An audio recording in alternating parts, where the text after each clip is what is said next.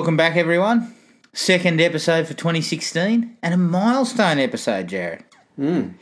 It's actually our 50th. Fuck. Who would have thought? Who would have thought?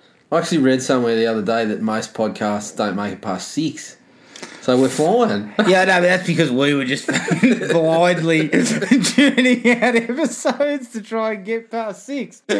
That, that was our mantra. But More we did six. it. You know, we, we, we've, uh, we've gone past the average podcast. Technically, Jared, there's more than 50 because uh, in our early heyday we didn't have a lot of storage room, I actually had to delete a couple. Right. Uh, they were not, yeah, they were not well known movies, so we were comfortable with that.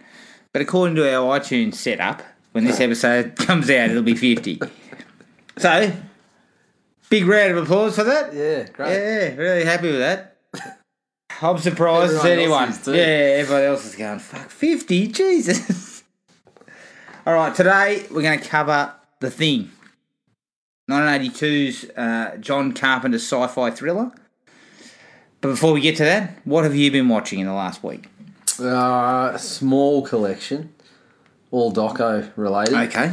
I actually watched the two um, the two Nick Broomfield docos that he did on. Uh, Aileen Aileen Wuornos. Yeah. Uh, interestingly, I watched one of those as well. Yeah. The, um, Life or Death of a Yeah, serial killer. I watched the first one, the the selling of the serial killer. What's the first one like? Because Um, I think I enjoyed that one more. The it was first one? more, Yeah, it was more focused um, around. uh, She was barely in that one. yeah, It was more focused around those two, the lawyer and the woman that adopted her, that legally adopted her, yeah, who both seemed to just be in it for the cash. yeah. Which he touched on very briefly in the other one. He did. He touched on that in the, in the second one. I, I must admit, I had to laugh when he reacquainted himself with the lawyer, and his first Yeah. comment was "Fuck, Fuck you." you, fuck you, don't talk to me. That's pretty funny. yeah, yeah. He was uh, he was an odd character, that lawyer. My personal take on the one that I watched, which was the Life or Death one, it just was boring. Like she she was such a lunatic She was a lunatic. Yeah. one second she'd be fine, the next second she'd be flying off the handle, and there Yeah. was too much of that. Yeah, look, it's the whole story's sad for mine because I think she did a lot of sh- terrible shit to people, but she'd also been treated like a piece of shit her whole life. Yeah, the yeah. Whole, the whole story is just, just the pits. Yeah, really. exactly. Like Um, like I felt I kind of in a way, which is surprising for these you know kill, serial killers and stuff like that. I just felt I felt sorry for her. I feel bad for her, yeah, because there's a lot of stuff that in her life that happened to. That She that put up does- with a whole lot of shit that nobody would ever fucking wish upon their worst enemy. no, but that But does not does not fucking then yeah. She then did destroy the lives of others and, and families, and and that that's that's despicable as well. Um, so yeah, it's all it's all very sad. I've started to really started to really like Nick Broomfield's stuff. I never used to get into it much, but He's a little bit like um Louis Theroux. well, that's the thing. Louis Theroux sort of came in the wake of Broomfield, Yeah. so that sort of style is something that I quite enjoy now. And um, at first, I thought this bloke's fucking annoying. Like, yeah, he's a bumbling fool. He comes in with his camera on one arm and his fucking mic on the other. but it's very calculated, and the results generally are pretty good. So I've Hmm. started to kind of enjoy um, his stuff, and you know, on the back of that, just to sort of lift my spirits a bit, I watched Making a Murderer. Um, Shit. I haven't finished it yet. Yeah, that's not ma- that's not lifting your spirits too much either, is it? Look, it's totally engrossing. Oh, like it's really engrossing. engrossing. The way that they follow it, like through the trial and everything, they give you a bit of backstory on the first case, and then you're basically following the second case the whole way through. Yeah. Um, and I got a bit of a problem with it because I, I'm really enjoying it. But as is classic doco fashion, they've they've left out some shit that makes Yeah. it look bad for for Stephen Abrams. Agreed. I, I did some quick checking when you mentioned that. Exactly. Everything that was listed, if it's if it's legit, if there's exactly that stuff was left out and it's legitimate, it basically paints the entire documentary as null and void. It wouldn't have even Yeah. mattered. Yeah, because there's some pretty incriminating shit um, Yeah. for the second case that he copped. I think the point of it is still there that this guy got railroaded by the legal system, and who knows if he hadn't have gone to jail, he might not have had screws loose. But I'm pretty well convinced that he did the second one. Um, I don't think that means. I think there's still some pretty shady shit that went on in the second one, but as they say, you don't let the truth get in the way of a good story. Because And that's what's if, happened, If yeah. any of this was dropped, if any of these things were dropped during the series, it would have just it would have just twisted the narrative, Yeah. and the bad guys wouldn't have necessarily been the bad guys, and Yeah. Avery.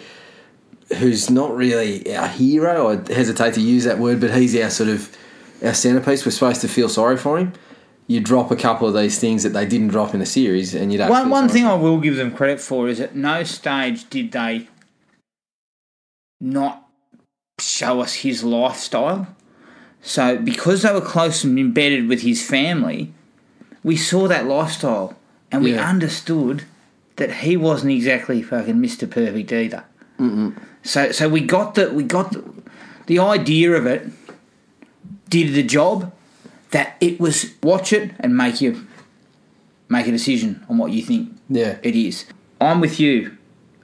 I finished it thinking, yeah, he probably did it. But there was enough shit police work that there were bigger questions to be asked as yeah, well. totally. I think um, when you mentioned there was enough shit that he probably shouldn't have been convicted. I think that's where the stuff that wasn't shown in the series Yeah, comes would have in. done the job, It yeah. probably suggests that's why he was convicted. because there I knew nothing of it when I finished the ten episodes. I still said any any jury must convict on beyond reasonable doubt, and there was no way that the case against him in the documentary was beyond reasonable doubt. Yeah, But then you hear the, the extras stuff that was perhaps removed. You realise that's your that's your beyond that's your re- doubt. yeah. That's where that's it comes where you in. get it. Yeah. Yeah, it's a pretty pretty seedy sort of setup, but it was great. It was good to see another one like that. I mean, people have been calling it, you know, serial on on TV. I can't wait. I want to see them produce another one if they can. Yeah, or yeah. Well, that's great. And I mean, I really enjoyed the the serial podcast, but it had a few inconsistencies here and there as well. I think it was probably more complete than this one was. I don't think it sort of left as much out. Because remember, Jared, um, this is the most, I guess, the most cynical thing about these docos.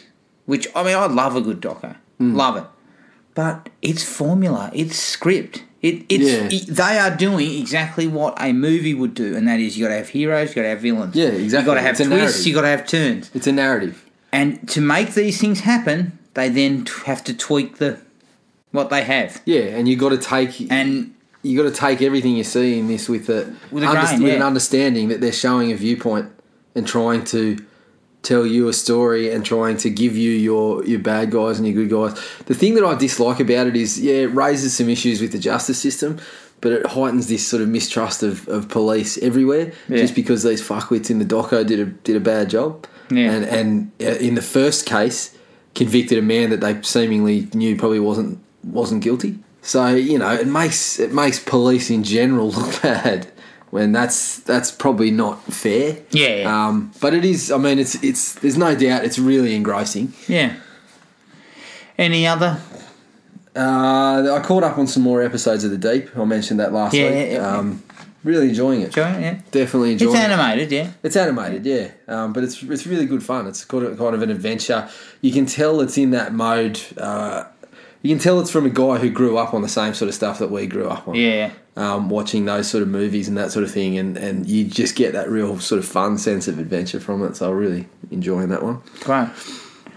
Speaking of Nick Broomfield, I also watched Biggie and Tupac. Hmm. On on second viewing, it's actually not that interesting. Yeah, he I- I seems think to be cha- in that one. He He's seems to be chasing of- nothing. like there is yeah. nobody gives decent um, information. No one gives anything of note.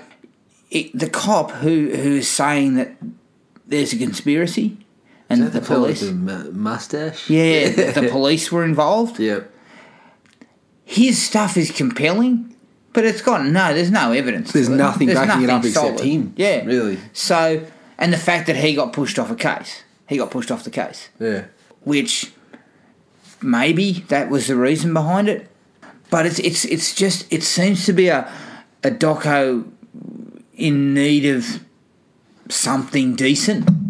He needed to come across something during it, and he doesn't. He just treads the same sort of line as, as what we know about the Tupac Biggie situation. So it wasn't. It's not one of his better ones. Put it that way. Yeah. The one that I watched a while back, I think was one of his best, his most polished, was that Grim Sleeper one. Yeah, I saw that. That was good, and it was it, it was highly polished. You can see it, it's it's a, he's he's got to a point where you know, it's it's it's really well made. Because the Biggie and Tupac and the Curtin, Kurt and Courtney, he did Kurt and Courtney, didn't he? That they have a real sort of rough, raw sort of style about them. Uh, I also watched The Gift, which was the Joel Edgerton written, produced, directed, and starring. It's got a sort of a fatal attraction sort of vibe. Um, basically, he kind of ingratiates himself into this couple's life because he went to school with the bloke Yep. but it then goes off on not on a tangent, but just it it blurs the line into who's really the villain here, Yeah. and it does it really well. Another tick in the Blumhouse. Yeah, it's a it's a Blumhouse one. It cost five million to make. Yep. Made about sixty across the w- worldwide. It's a winner. Like it's financially a winner for Yeah. them because they probably would have spent maybe another five on advertising or whatever. So that's the kind of thing they they they churn out and they churn out well. And it's obvious that Edgerton's a very good filmmaker. So they'll be he'll be in bed with them. I, I wouldn't be surprised, you know, if we see him plop crop up again with something else for them. Yeah. Uh, and it's a really good movie. I, I, I urge people to go out and see it. Yeah, it's good. Good to hear because I'd I'd heard it was fairly fairly good, but I hadn't come across anyone that had seen it Mm. yet. So Yeah, I really enjoyed it. The Pack was an Australian survival movie that I, I call. I, I taped it off um, free to wear one night. I saw that it was on, and I just taped it. Uh, it was basically um, a, a family in a rural farmhouse who basically get trapped in their home by a pack of wild dogs. Wasn't too bad. Actually worked out pretty well for an Australian flick. It was made in South Australia Yeah. the only person I, the only actor I'd seen before was uh, the main, the father. I think he'd been on one of the soaps, maybe Home and Away or All Saints or something. And he's on pretend. those.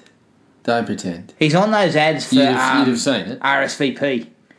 He's got the real deep voice. he's on. He, he, does- got he no obviously idea acts a fair bit in Australia, but usually commercials and shit. And I think he was Yeah. in one of the underbellies. Right. Uh, and he That's basically everyone in the industry. Yeah, everyone in the Australian industry. But yeah, he I think he was in the later ones like um, Squizzy, Squizzy or or one of those. Yeah, it was pretty good. I wouldn't say rush out and see it, but it's a marginal recommend. It's all right. And the last thing I saw was another doco on Netflix called Trophy Kids, Ah, yes. which is by Chris Bell, who did um, Bigger, Faster, Stronger, the steroid documentary. Yep. There's some parents in this documentary who are just fucking assholes. Just it's just horrible to watch. Some of them, uh, and and if you're a fucking father or a- mother with a kid who's you want to put into sport, watch this documentary first so you don't go down this bloody path. There's one bloke in particular who's just an absolute asshole. The kid, the, it, it, it, it would seem the kid has no interest in the sport, Yeah. but he's just being pushed and pushed and pushed. And I'm talking about five o'clock in the morning up doing drills, then watching two hours of film, then doing weights and stuff. He's 15. Yeah. And then the bloke is, the guy is treating him like shit. And, you know, fucking calling him all, everything under the sun. And the guy's a just terrible human being. Is that a series? No, it, a, it was- a one-off. Well, it's interesting. It initially was a HBO one hour thing. They, they started doing their sort of own 30 for 30 type of thing. Yeah. And it was executive produced by Peter Berg, you know, the guy who did uh, Lone Survivor and all that. And I think this is that just Spread pushed out to an hour, hour 40. Because I remember uh, hearing it when it first got released. It was on TV and on HBO, and they had like a. Uh, the doco was an hour long, and they had a 10 minute discussion panel with him, Peter Berg, the director, and the guy Marinovich, you know, the kid that Yeah, yeah. and they were talking about it and, and all that. So it's obvious they've just sort of spread it out into a full length doco. It's quite a good. It's quite an interesting watch. It Yeah, probably loses a bit of steam. It's probably not really a hundred minutes worth, but there's some just some terrible people. that was that. That's everything for me. Excellent. All right. Oh, actually, I had one more. Yeah. I went back to the cinema with the kids. Peanuts. Peanuts. Peanuts. Peanuts was all right. Yeah, Peanuts is alright. I actually think I probably enjoyed it more than the Good Dinosaur. So the Good Dinosaur, Good Dinosaur. Alvin and the Chipmunks, Alvin and the Chipmunks is Peanuts. film. trailing. Alvin and the Chipmunks is broken down and pulled off the side of the road. But I think Peanuts might have Peanuts is taking Peanuts over. might have pipped the Good Dinosaur. Looks like you're seeing the uh, the full spectrum of kids movies now. Yes, uh, covered. Got them all covered in cinema at the moment. I've also um jumped online and uh, picked up a few slasher films from Amazon, so we'll be we'll be back on in a few of the old faves. I'll just let you watch them first. Don't worry, mate. You'll be you'll be loving every minute of No, it. no, we'll be covering them on those. Nah. All right. Let's take our first break and then come back and talk about John Carpenter's The Thing.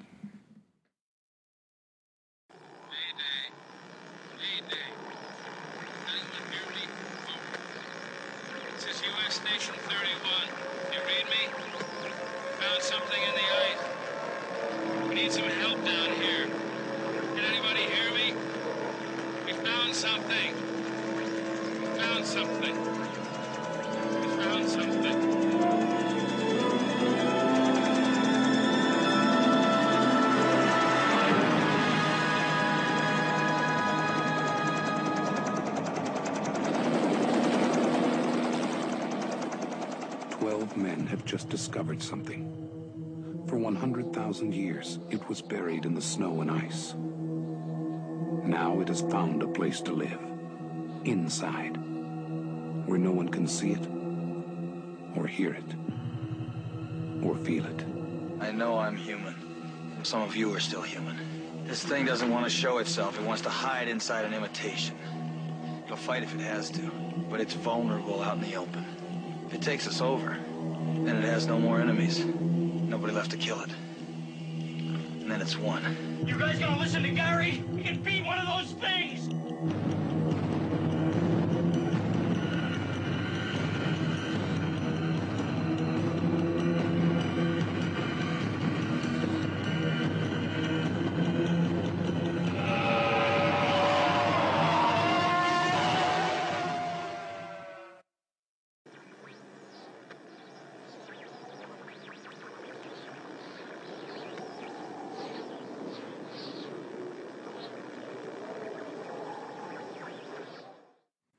Nineteen eighty two's The Thing, directed by John Carpenter, who directed Halloween and Big Trouble in Little China.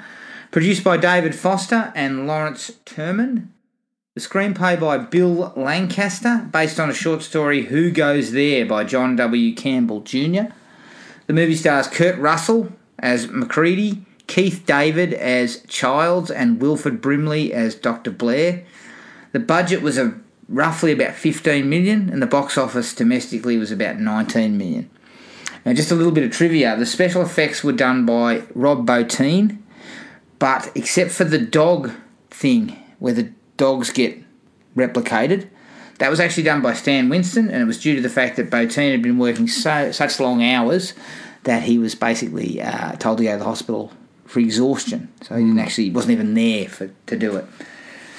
What about the um, the near Jack Thompson casting? What?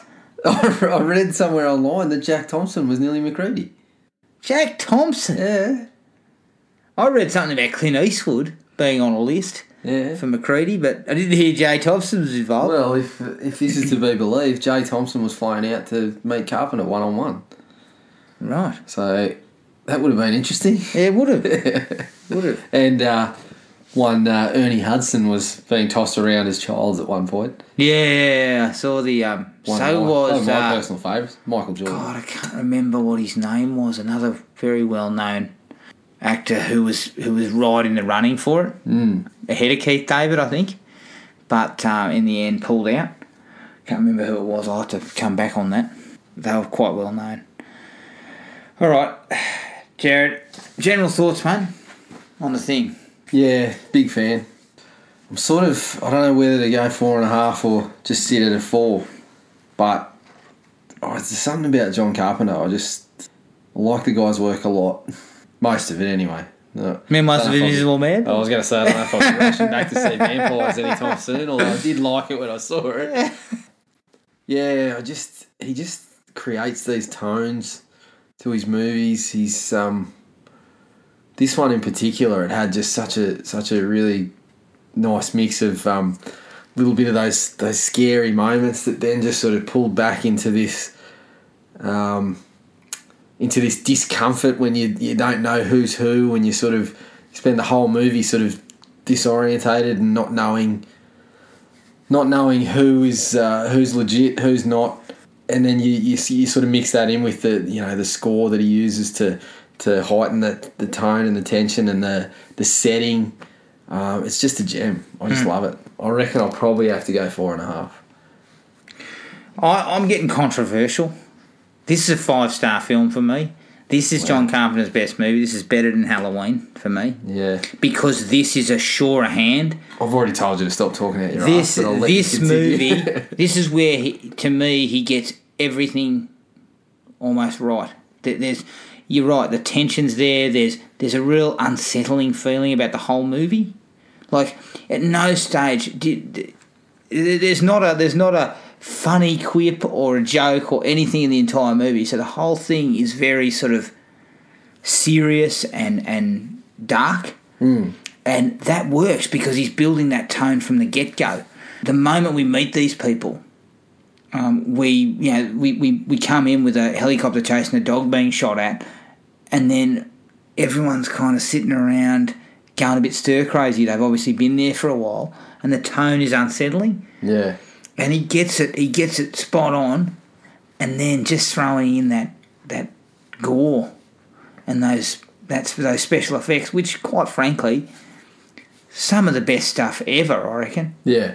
And possibly they still hold up like you can't They do. even on Blu-ray you can't like something like Evil Dead say you see the seams you can see all the pretty dodgy effects on Blu-ray because the cleanup and the transfer means that you can see everything much better the lighting yeah is better I remember on Friday the 13th you could see different flesh yeah, tones flesh and tones and stuff. You can't see it here. You, it's still incredibly well done yeah for that type of that era. I reckon for me it's probably top of the pile as Yeah. practical effects go Yeah, it's it's just phenomenal yeah, that's right.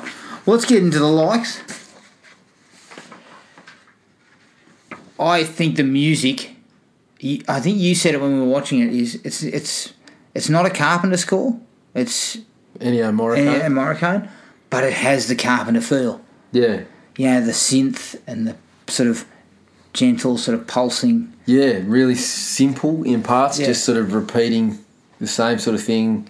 Like you said, that pulsing Yeah, bit through elements of it. Um, at times, it's barely even noticeable, yeah, but it's doing the job. It's sort of heightening that this tension and this this mystery around who's who, and yeah, it's phenomenal. and I think it goes well with the the setting, the Yeah. cold, icy setting. The music is kind of cold. Yeah, It's it's it's not big and bold and over the top. It's yeah, it's just subtle. subtle, just pumping away like that. Um, I was I was having a look at it on YouTube and listening to a little bit of the few of the clips, and someone in the comments had stated that it sounds like a heartbeat. yeah, but it's an irregular heartbeat, kind of like an imitated heartbeat. And I thought that was an interesting way of looking at it. You know, that was that's kind of how it sounds. That main main theme. yeah, I think that it is a major player in making this movie kind of get, getting you on edge. yeah. It's huge, and that's why I think even though Carpenter didn't do it himself, why I sort of said it just sounds like a Carpenter start to finish. He probably would have had a hell of a lot to do with it. I think in terms of overseeing. Yeah, it's because it's it's used in a similar fashion to how he how he always sort of uses it. It just sort of goes hand in hand with with what he's doing on the screen. Getting getting back to what I said earlier about there's an unsettling nature or an unsettling vibe from minute one.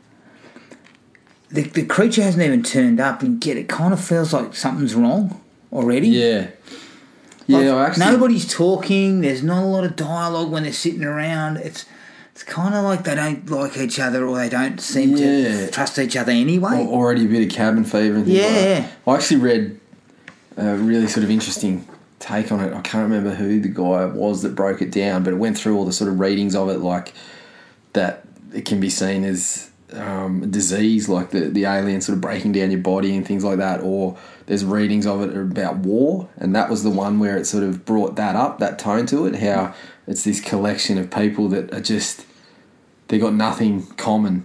Yeah. They don't like each other. They, they don't seem to like each other. They don't seem to want to be spending a lot of time together, but they're just sort of thrown together in this situation, and they only sort of start. Uh, even when they've got the common enemy, there's something that's just sort of keeping them separated. and Yeah. it's yeah, you, you're right. Before anything even sort of turns up, they're just they don't. n- Nobody seems to be enjoying themselves. Yeah, nobody's just- hanging out. Uh, There's a group of guys playing cards, and MacReady's over there playing chess master, and Yeah, nobody's really talking. There's not much happening, no, and I think that's an interesting way of looking at it. Is that's before the thing has even really shown itself. I do like the the slow moving camera. It kind of prowls the base in the darkened corridors, and the again, this is all before the thing has actually shown its revealed itself.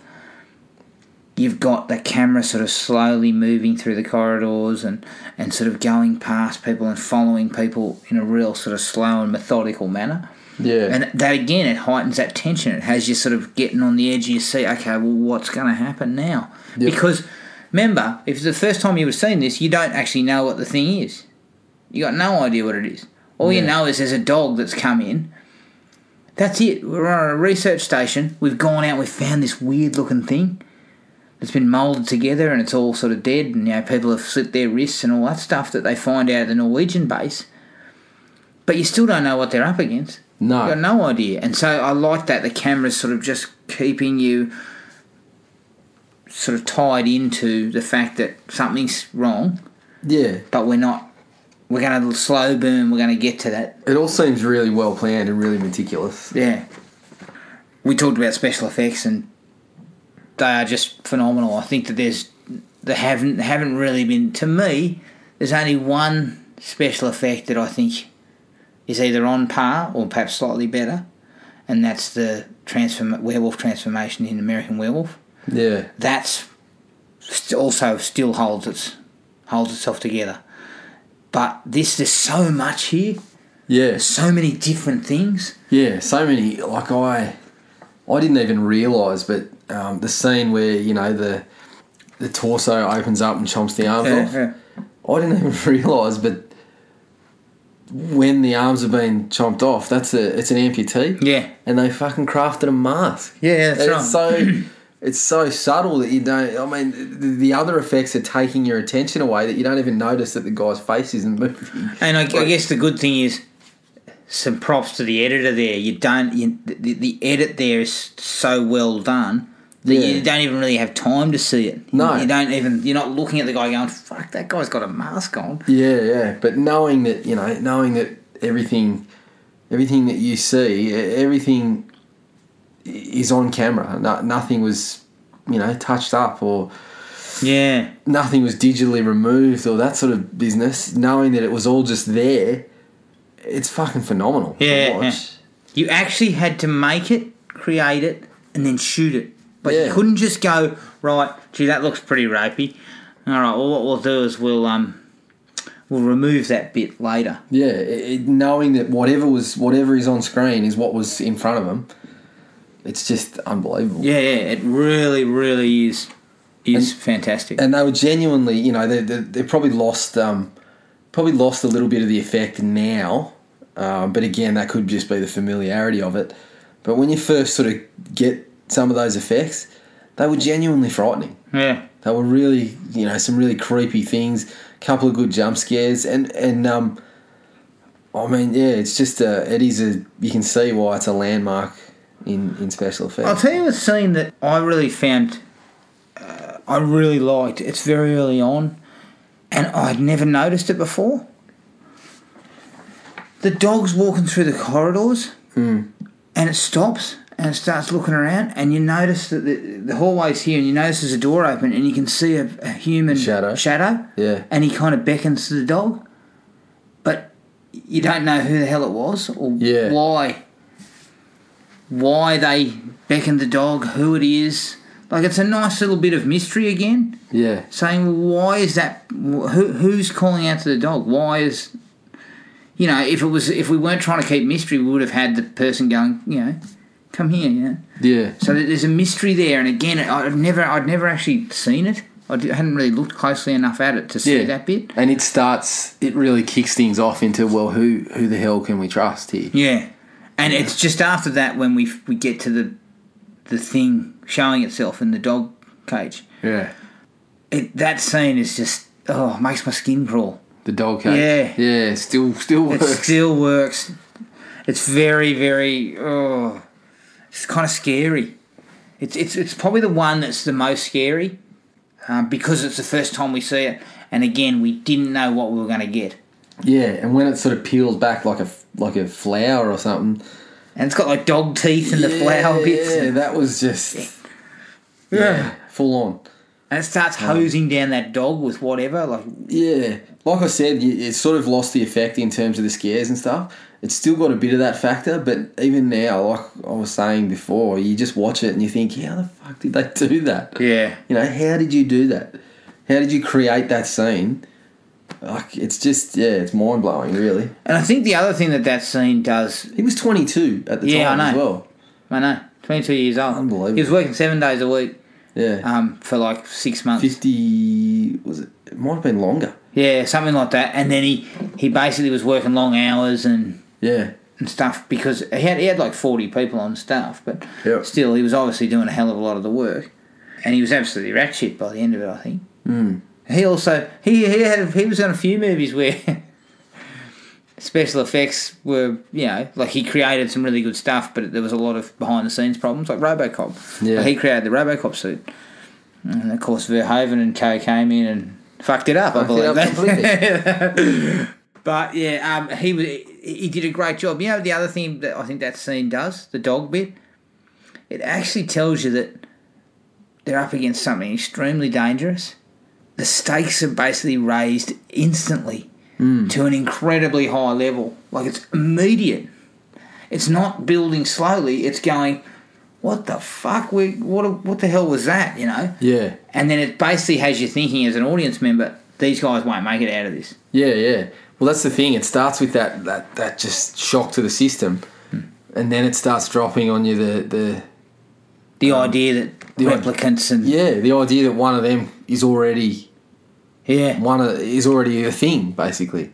because it's one of these th- sort of thrillers, I guess, that, as you say, it starts slow, then it bursts out of the blocks at about the half half an hour mark. We get that incredible scene, but then we come back down Yeah, and we get back into the tense relationship again. yeah. And not many movies can do that because There's actually once you've gone up, you've got to sort of stay, keep the tension heightened. yeah. If I, I I might I might be a little off in that, but after that, there's really only two effects heavy scenes. Yeah, Depending on whether you know, depending on whether you count the one outside where they set the bloke alight, and he's but Yeah. really he's only got The hand. a little bit going on with the hand. But um, aside from that, I think it's only two really yeah, sort of effects the big scenes. scene, as you say, with the guy's hand, arms getting cut and the off. spider head and Yeah, and that's probably the big scene. Yeah. That's the one that's got all the special effects in it. um, so aside from that, it does rely on the the who's who. You Yeah. know, um, Performances are solid, performances are good. really good performers. We know, we know of your love for Kurt Russell. Oh, massive Kurt fan, Um, massive Kurt fan. But he he's very good. Yeah, he's good. Keith David, always good. Wilford Brimley's the because he's a he's, he's a bit of a loose cannon, and he plays the loose cannon well. Yeah, And I do really like that scene where they go out to see him and they ask him if he's seen that bloke who's missing. Yeah, He starts going, I need to come back inside. Yeah, I- I'm okay. I'm not going to hurt anybody. You know, he starts basically pleading to come back inside. And they just close the fucking thing on him yeah, and leave him out there. And I think that that he, he he sort of flops between being kind of normal to psychotic quite well. yeah. So he he drops back sort of in. back and forth. He he goes a little bit quick, but again, I think that's part of the mystery. But that seems really effective because you uh, then start questioning: Is he Yeah. one of them? Yeah, Then you think, no, he probably wouldn't be doing that if he was. yeah, But then he, But- the way that he's acting, is just a little bit off, Hmm. and you think, well, fuck, is he or isn't he? And then And then, that, as I said, that scene where he's outside and he's pleading to come back inside. Is he now a yeah, replicant? well, that's the thing. You don't and know he's now he's asking to come inside because he's he's he's not he's changed, but he's now pleading to come back in because he's actually one of them. Yeah, and I think this is part of the lastability of it. You can. uh, There's so much of it is ambiguous, and you know you've got all these, all these. Uh, you can go onto YouTube and get dozens of videos about people talking about this is what's happening, this is who's changed when, who's, and I think that's part of the rewatchability. In some aspects, I think it's better not to know. It's, Yeah. it's it's still a great experience not to know, but then when you've seen it a few times, you can start going back and then bringing your own sort of opinions into that, and I think that's why it's still so much fun to watch. You can Yeah. sort of start to test a few of those theories and that sort of thing. So And the other part about that Doctor Blair going sort of stir crazy is it adds that extra layer of he's actually lost his shit because yeah, if he's not if he's human, he's he's lost his mind from being there out there and now having this pressure applied that there's something else in the compound with them. He's now lost his mind. In, Yeah. in the in the so the cabin fever side of it begins to play into it as well. Yeah. Going in on the sort of cabin fever as well, the scenery and the sets are phenomenal. They Yeah. just look fantastic, and the the setting it in the snow, just a masterstroke. It's so sort of bleak. Um, it just reinforces this whole sort of isolation angle, but it's it's not even just the isolation. It's like setting in in the snow and and having this view of just white and Yeah. nothing else. Basically, it just reinforces this whole thing. And not only are you isolated, but it doesn't matter if you fucking run because there's nothing there. Yeah. There's absolutely nothing there. So you are just trapped here. There's, you know, it, it's um, not only does it look good on screen, but it works from that story Yeah. standpoint as well. Exactly. Quick question though, and I believe you brought this up, Jared. Why so many autopsies of that shit? Because Oh, I don't know about you, mate, but I could do an autopsy for an hour and I'd still go, "What the fuck is this thing?" yeah, I've still got exactly. no yeah, yeah, we've been at it for a while now. We've cut it to pieces. Uh, don't know what it is. Sorry, can't help you.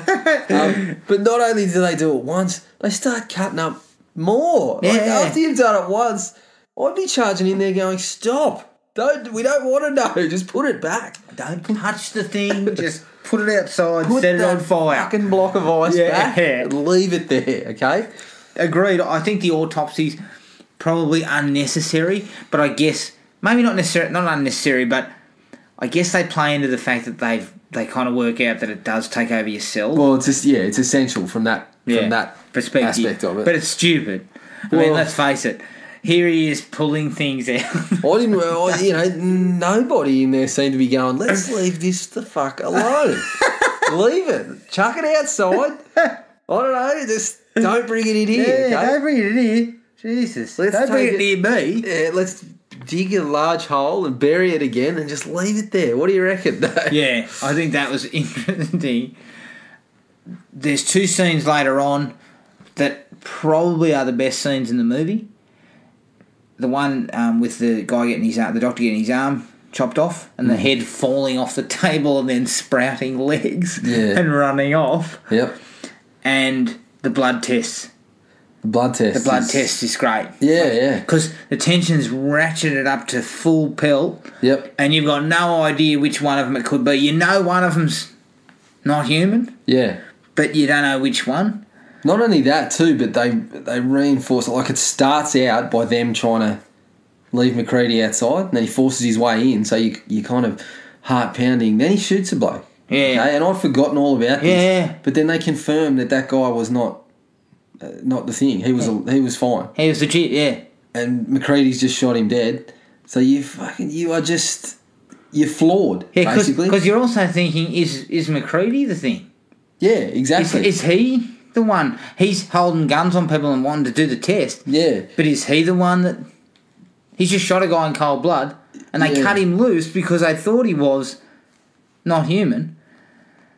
It's now you're starting to feel, hang on, he's gonna turn. Yeah, and it highlights the sort of seriousness of it by by knocking over the bloke that was that was fine, you you're just flawed, and then they're going through who it was. It's just like it's just a really it's ingenious. I mean, the, the concept of it to isolate these blokes and then not know who's who is is a great setup for the movie.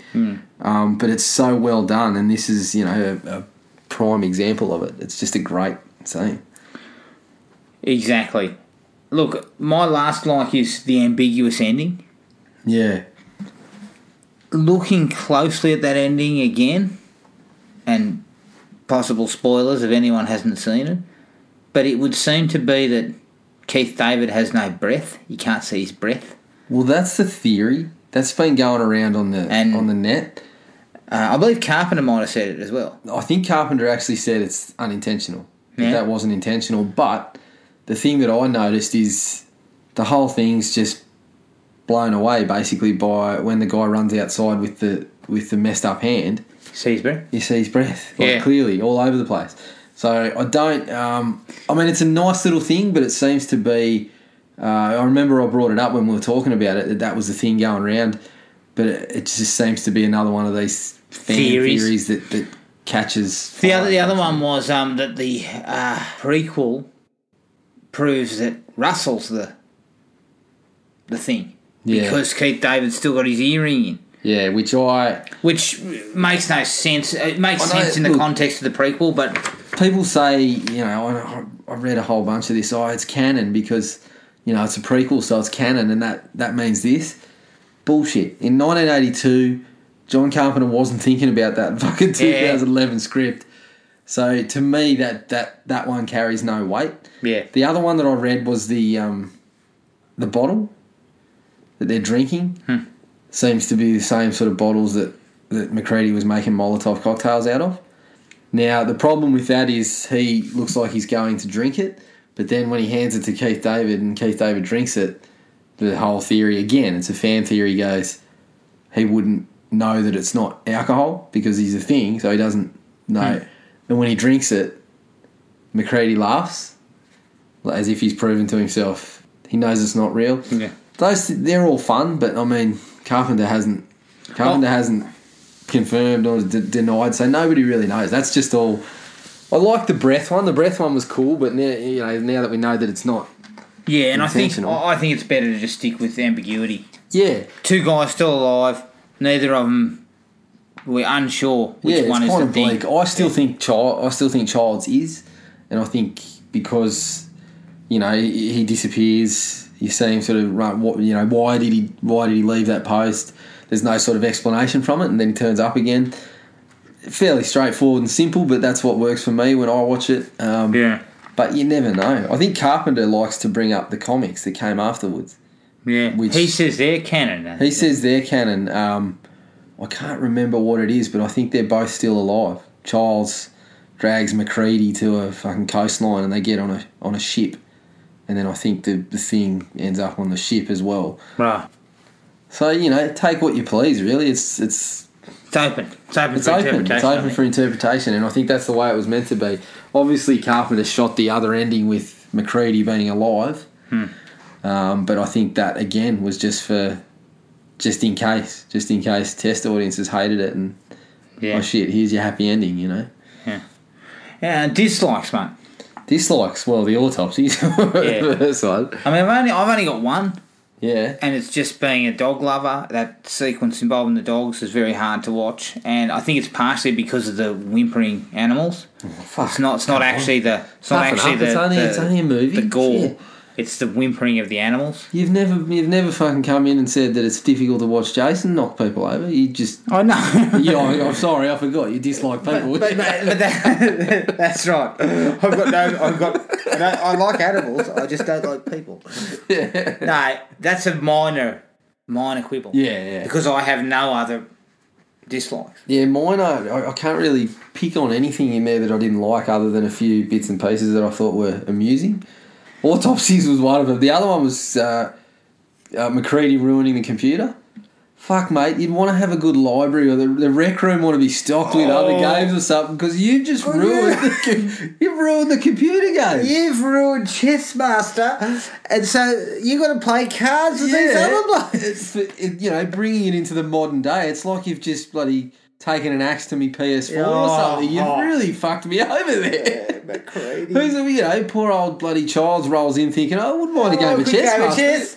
What the fuck happened to this? Who ruined this? Yeah, so that was uh, that was a, a minor one. Um, the I, re- I had another like actually. It was the the sort of lighting. Uh, The it's plays into that sort of setting and scene like the blue tone to it, and then you know when the fire comes into it, you get those sort of warm warm tones. It's just awesome to look at. The whole movie is just hmm. great to look at, start to finish. Yeah, I don't think I had a whole lot more to be to be fucking too worried about. Really, it's just a great, Nah, it's a very, very a good great movie. film. Very, very good movie. It still holds up to this day. Yeah, and the effects. I mean, even if you don't like the movie, uh, I mean the effects are just a, a such an accomplishment Yeah. in themselves that there's there's something there. So yeah, I don't I don't know. It's it's it's in rare air. This one. Yeah. You just I don't think they make movies like this anymore. Simple as that. I think that the 2011 prequel proved that this was impossible to recreate Yeah, or to take it. Yeah, it's not even in the same class, and yet it's had 20 years of technological advances and everything to come to the party with something better, and Yeah. it just didn't. It didn't get anywhere near it No. you know. Um, we'll probably touch briefly on the prequel, I think, in our um, discussion. We're actually Yep. going to take a break and do it, then come back and do a discussion topic on real versus fake special effects, what we prefer, uh, and I'm sure that the thing prequel will get a little bit of a run there. So we'll be back in a minute.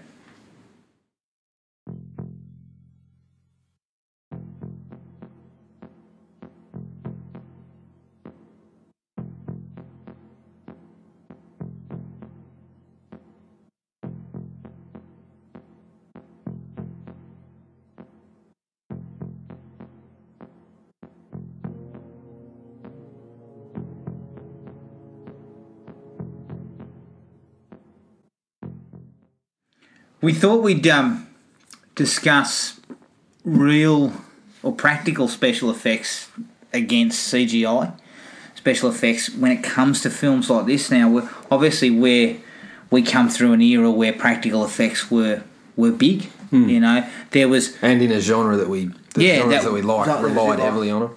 there were rock star special effects men in the Yes. eighties. You know, um, Tom Savini was probably the first. Then you had guys like Rick Baker and Rob Bottin, and you know, the KNB came up in the late eighties. Stan Winston. Stan Winston. So guys that were, you know, they were rock stars. They, they, they were doing stuff that you'd never seen before. The reason why we thought we'd touch on this is because a the thing has this version of the thing has probably the best practical special effects ever. But the prequel to the thing, which came out in 2011, there was a lot of talk at the time when it was being made that they were going to rely on practical effects. And practical effects were going to be a key player because we're talking about going back to a, a film series that relied heavily on it, and they'd stick in that wheelhouse. Not to ra- not to go fully in depth of a review of that film, but they did not stick to their promise of practical effects. No. Sim- quite simply, most of them were CGI Yeah. um, with or practical effects that were then augmented by CGI. Yeah, well, I think that's part of the reason why the discussion. I mean, this this movie and the the prequel lend themselves so well is because, like you said, the first one is landmark for practical special effects. The second one had a ton of really awesome looking practical effects that were then shafted, like Yeah, yeah, yeah. and covered up with CGI and that sort of stuff. And the end result, the CGI didn't actually look that good. And secondly, I think they overdid it and the good thing, I, I mean, the, the great thing about it is you can actually go online and there is tons and tons of material on The actual what actually happened. Yeah, yeah. And there's actually, you know, there's there's videos of of uh, showing off the effects and and how they looked um, in action. and quite frankly, the fucking the videos with seeing people operate them and stuff like that are quite frankly far more impressive than the CGI effects that ended up there. Because there was one particular death where the guy splits in half. He kind of splits down the middle and separates. He kind of flowers up. And I believe they did the practical version Yeah. where they had to have it a certain angle to hide the. The there's a guy or there was Yeah. um, mechanical You could effects see in the his, side. you could see his face on Yeah. the side and everything. But they had if they as long Which as is the camera work was yeah, standard because there's usually a guy in a, in a suit or there's someone attached to it. yep. The idea was that they would use the camera at a certain angle, would cut out that you know it would basically remove you wouldn't see the person, and then you'd be fine. Uh, I believe producers or someone got involved Producers and stated, it. "Oh no, no, it looks stupid. It looks stupid. We, we have to do it this way." And then essentially Yeah, they did they the couldn't, CGI they couldn't get past the fact that you could see it on, Yeah. on the side, and the, the this was all in the cracked article that was Yeah. written about it Then I believe they actually shot the CGI version from the from exact the same, angle. angle. Yeah, the, the special effects guys were trying to tell them that's that's the idea. We know where the shot's coming from, so this doesn't matter. Um, and that's standard in, in practical effects, but the producers couldn't get past it, and then went and did the CGI from the same angle. And I believe the CGI was fucking terrible The. CGI in, initially in that scene is just terrible. Yeah. Hmm. So yeah, I don't know. What's your personal preference? I prefer um, practical effects. Yeah. My, my problem with CGI is uh, at this point in time is it used to be about creating something you could never have seen. Yeah. Right? So, um, for instance, Avatar. There's no way that's a fantasy world. Avatar has a whole fantasy world there. In CGI, that's gr- that's fine. That's what CGI should be for. It's Yeah. creating a fantasy land. The Hobbit, Lord of the Rings, same type of thing. Yep. I don't want CGI for fucking backgrounds in a TV show. Like I was looking at a cracked article the other day. Um, they had a scene from Grey's Anatomy where they're sitting on a, um, they're sitting having dinner. A green screen behind them that's, that's being used to give them a backdrop, and that's that's bullshit. Like fuck, Uh, isn't part of making film is your production designer's got to find your locations you got to go out and shoot. Like there's a lot of back in the day that was how you did things. Now you just seem to go go into a studio with a big green box and stand around and Yeah. The whole movie is shot that way. Yeah, it's pros and cons. Like I, I don't, I'm not, I don't dislike CGI at all. I think it's great because, like you said, we can get things that we Yeah, never we could have never seen could have before. seen. And there's effects that I mean, you look at like an Avengers movie or something like that. You can't do that with practical. No. You need a lot of those CGI effects. My preference is for practical with CGI. Like I think now, looking at some of the stuff they did for that Thing prequel, for example, touched up with a bit of CGI, just looks phenomenal. Yeah. And I don't think you can ever replicate like this is part of the pros and cons. I don't think you can replicate what what you can actually see. Hmm. Like having something that you can actually see and filming that to me is is still far more mind blowing. And when you get something like the thing, like I said, it's like a magic trick. I know it's not real, but I'm sitting there thinking, how the fuck did you do that? And Yeah, whereas- we've lost that with Yeah, whereas I mean, now you go, how do we do that? Oh, we gave it to the computer guys. Even though you know a lot of times that too is still painstaking and it's an art form, Yeah. it just takes me out of the, the movie a little bit. And again, going on the thing, I think that's an example of one where it just it was overdone. So just because you could see the thing in all its glory, you just had that thrown at you, and it missed all the sort of subtlety and the tension that the first one had. Yeah. Because you had to pick your spots, you know. I tell you what I think too about CGI versus practicals. I think that as an actor, surely you are getting a better performance from an actor if there is something that they can see. Yeah. legitimately see it. In the case of the thing, that shit's happening in camera. So Yeah. those actors are probably reacting because they're probably actually thinking, fuck, what the hell's that? Yeah, yeah. Like, you know, how the hell did they do that? So immediately the response is almost a legitimate one. Hmm. When I look at these, you know, green screen things and I think, so, so basically you're looking at a tennis ball I can't see how you can get it. I, I can see how you can get a shit performance. Yeah. Because the actor actor's got nothing to work with. He's, he's I working with nothing. That's definitely a that's definitely a um a factor. And the second factor for me is back in the day, a director and a cinema, cinematographer had to work to make it happen. So Yeah. I can't shoot it from here. So Yeah, I've got to do something else, Yep. right? And if troubleshooting made for great cinema. Yeah. Well, that's I think that's um, Jaws, classic Jaws case. is the- the is the case example. in point. You add that shark, if it worked, and Jaws is nowhere near the movie it, became. Yeah, it sort of forces some creativity. It also forces some planning. Even when the shots do work, like we said with that, that shot in the thing where you can see it from an angle, you had to plan around that from the get go. So the planning had to you, you had to have that scene planned thoroughly. Yeah. So I think that's that's definitely goes in the favour of practical. It's sort of pros and cons because the the, the, the pro of CGI in that in that aspect is that it's more flexible. You can you can sort of change things on the fly.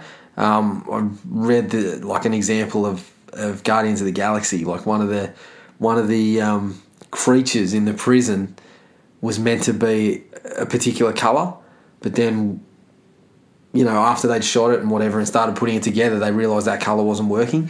But it was quite a pr- quick process just to change to another colour. Um, so I mean, there's the flexibility and and the Reshoots and less necessary. in Yeah, that- yeah, that um, yeah. and you can sort of- just do what you want. yeah, you can touch things up. But then, as I said, I think I dislike it when it goes too far. And I think of something like the Star Wars prequels. Uh, Obviously, Star Wars relies on heavy special effects on in all of them, but the prequels just felt like I wasn't watching a, a, a film. Like I just I got so removed from anything that was going on because I was just bombarded with all this shit that was going on Yeah, yeah. on screen, and it's sort of It was in a- kind of playing with the technology. in a way, yeah, in a way, it's kind of like the whole thing is, you know, this it's, it's this whole suspension of disbelief again.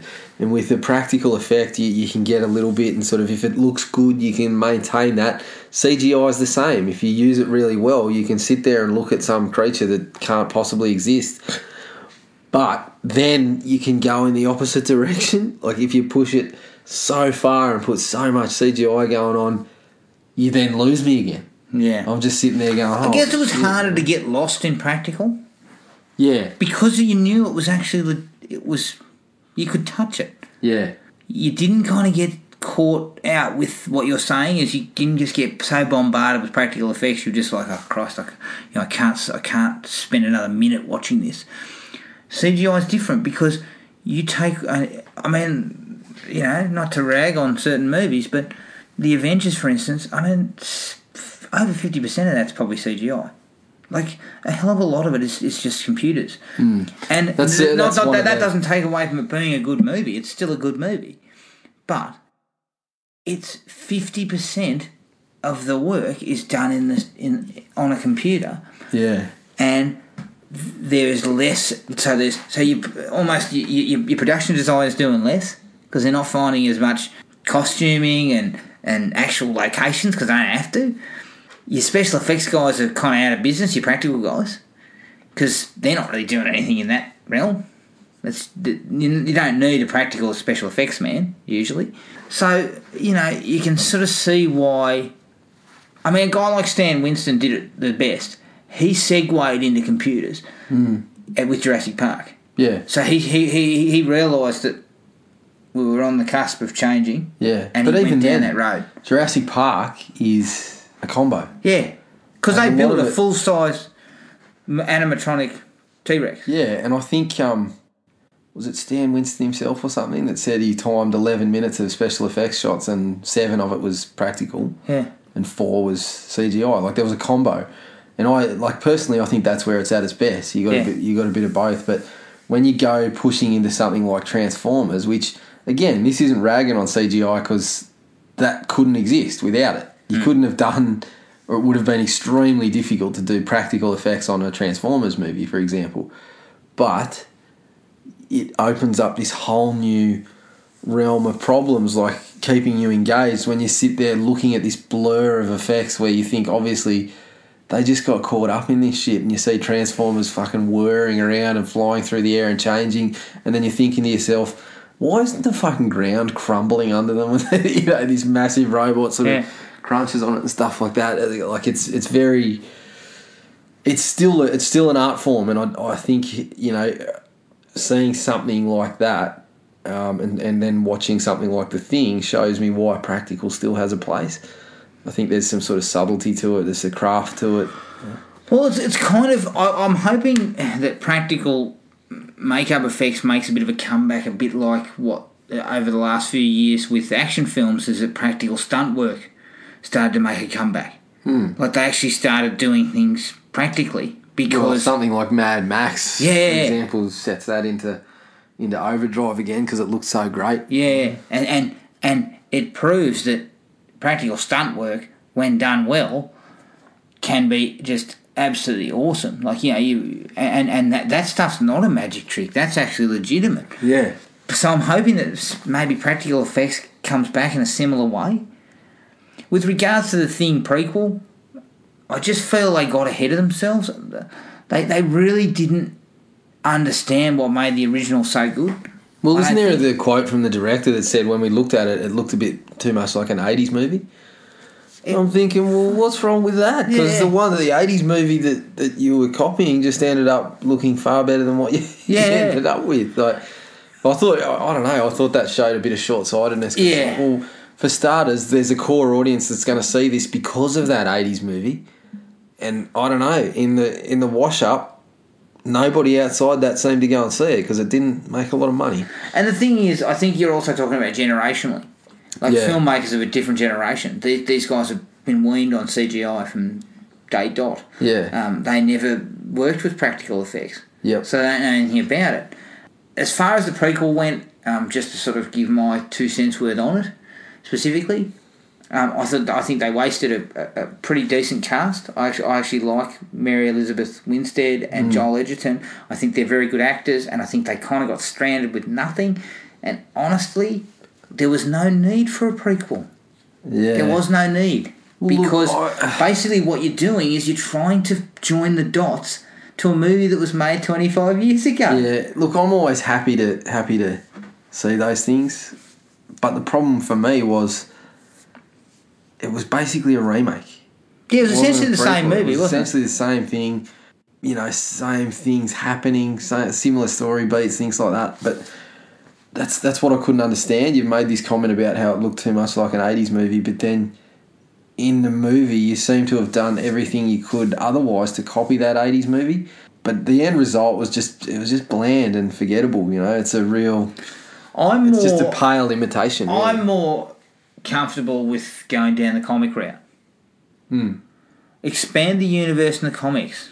yeah, well- because the comics give you flexibility to go in multitude of directions that Yeah. cost limit that cost nothing. You know, like, Yeah. it doesn't cost you a hundred million dollars to to produce a comic book, yeah.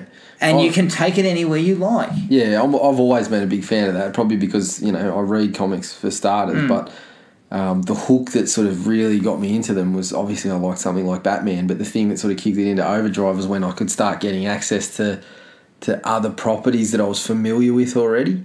And to this day, you know, I'll pick up the, the sort of Evil Dead comics, the you know rebooting of something like Voltron. Like Yeah. that's what I read. So when I've had the opportunity to pick up comics of like Halloween, Nightmare on Elm Street, Friday the Thirteenth, You've always picked them I've up always because it's them up. just a different medium Yeah, to and- give us another story. and I think it's a great sort of testing ground. Even if you wanted to test something there and then move it onto a, you know, we've got a script for a, for a Halloween or something. Let's throw it out there. You know, I'm all for the ones that you didn't use. Put them out there because Yeah. it's just it's good to see them. It's a great medium. It's a very similar medium. But yeah, you're you're 100 percent right. If you if you're not sort of, I I mean, I think there's a there's a fair section of people that have read those thing comics, the one that follows directly on from the movie, who would have much rather see something like that than the actual the Yeah, prequel yeah, that was exactly, produced. You know, exactly. a good quality story, and yeah, it's always fun to see those sort of things. And, and sometimes you feel like uh, even when they, even when they don't turn out so well, that they might have had a little bit more of sort of a, a, a purpose to be out there for the fans rather than just to cash in for a few dollars. Yeah. Look, I think as far as the thing prequel went, is it was not ha- it wasn't hamstrung by the original. It was twenty five years later. Um, Yeah. The original was never a box office hit, never. No. It has guaranteed it has grown over the years into something more, into a cult sort of thing. But you weren't hamstrung by it, so you could have done whatever you wanted. You could have taken it in different directions. You could have scrapped the prequel idea and gone for a sequel. Yeah. You could have come up with anything, and nobody would have minded. The problem is, you, you then you made a carbon copy, and everyone who saw the original just went, "This is just a shitty version of that." yeah. So you were on a high. You, you were basically up against it Yep. from minute dot. So I think they made an error there. As far as the CGI versus practical, I'll take practical any day. If, Yeah. if you're going to give me practical, I'll take it, and I'll I'll live with practical being a little bit stilted. Yeah, but that's the thing. In this day and age, it doesn't have to be because you've got the CGI to, Yeah, to you can just rough out, just just smooth Yeah. out the. Which is why you know I'm I'm all for the practical with the CGI. I totally understand that CGI is the only option for some things, and I'm happy to go with that. I'm fine for it. But for these, uh, I mean, if you're going to make a horror movie, please don't give me CGI blood spatter. Maybe just Yeah, yeah. do your practical for Bloody those sort of ones. That's stuff. that's what I like to see, um, and I think it's so ingrained in in the horror sort of genre for starters that if if you're going down this sort of horror horror route, the thing I would classify, even though it's very sort of sci-fi, there's there's a horror element to it. For these particular movies, definitely definitely practical for me. Yeah, exactly. All right, that will cover our um, discussion and coverage of The Thing from 1982. if people want to get in touch with us, contact us via our email address at thrillme at iinet.net.au. Like us on Facebook under Thrill Me Podcast Australia or on Podomatic at thrillme.podomatic.com. What are we covering next week, Jared? Because I'm kind of excited about next week. Really excited. Very excited. I can't wait. I'm, I'm, I'm hiring that thing tomorrow. I'm I watching- believe we're hiring, we're watching a bit of Swayze. Yes, are a bit of Swayze. Yes, R.I.P. Yeah, yep. Uh, Roadhouse. Oh, can't wait. Gibbo's going to be back. This Give, is give his, us back. This is his big. his selection, and he's, he's, not happy about our last few selections. Yeah, he's he's absolutely chomping at the bit after you know making his own selection. He's ready to rock and roll. So yeah, that ought This to is be Swayze Sam Elliott. yeah, Is it? yeah. Oh, can't wait. This ought to be good. It's all about bouncers. Yeah, yeah. Oh, brilliant. All right. Well, until then, keep listening to the podcast. Take it easy, and we'll catch you then. Cheers. Find the podcast at Podomatic or on iTunes. Don't forget to rate and review. Like us on Facebook at Thrill Me Podcast Australia or contact us at Thrill Me, all one word, all lowercase, at iinet.net.au.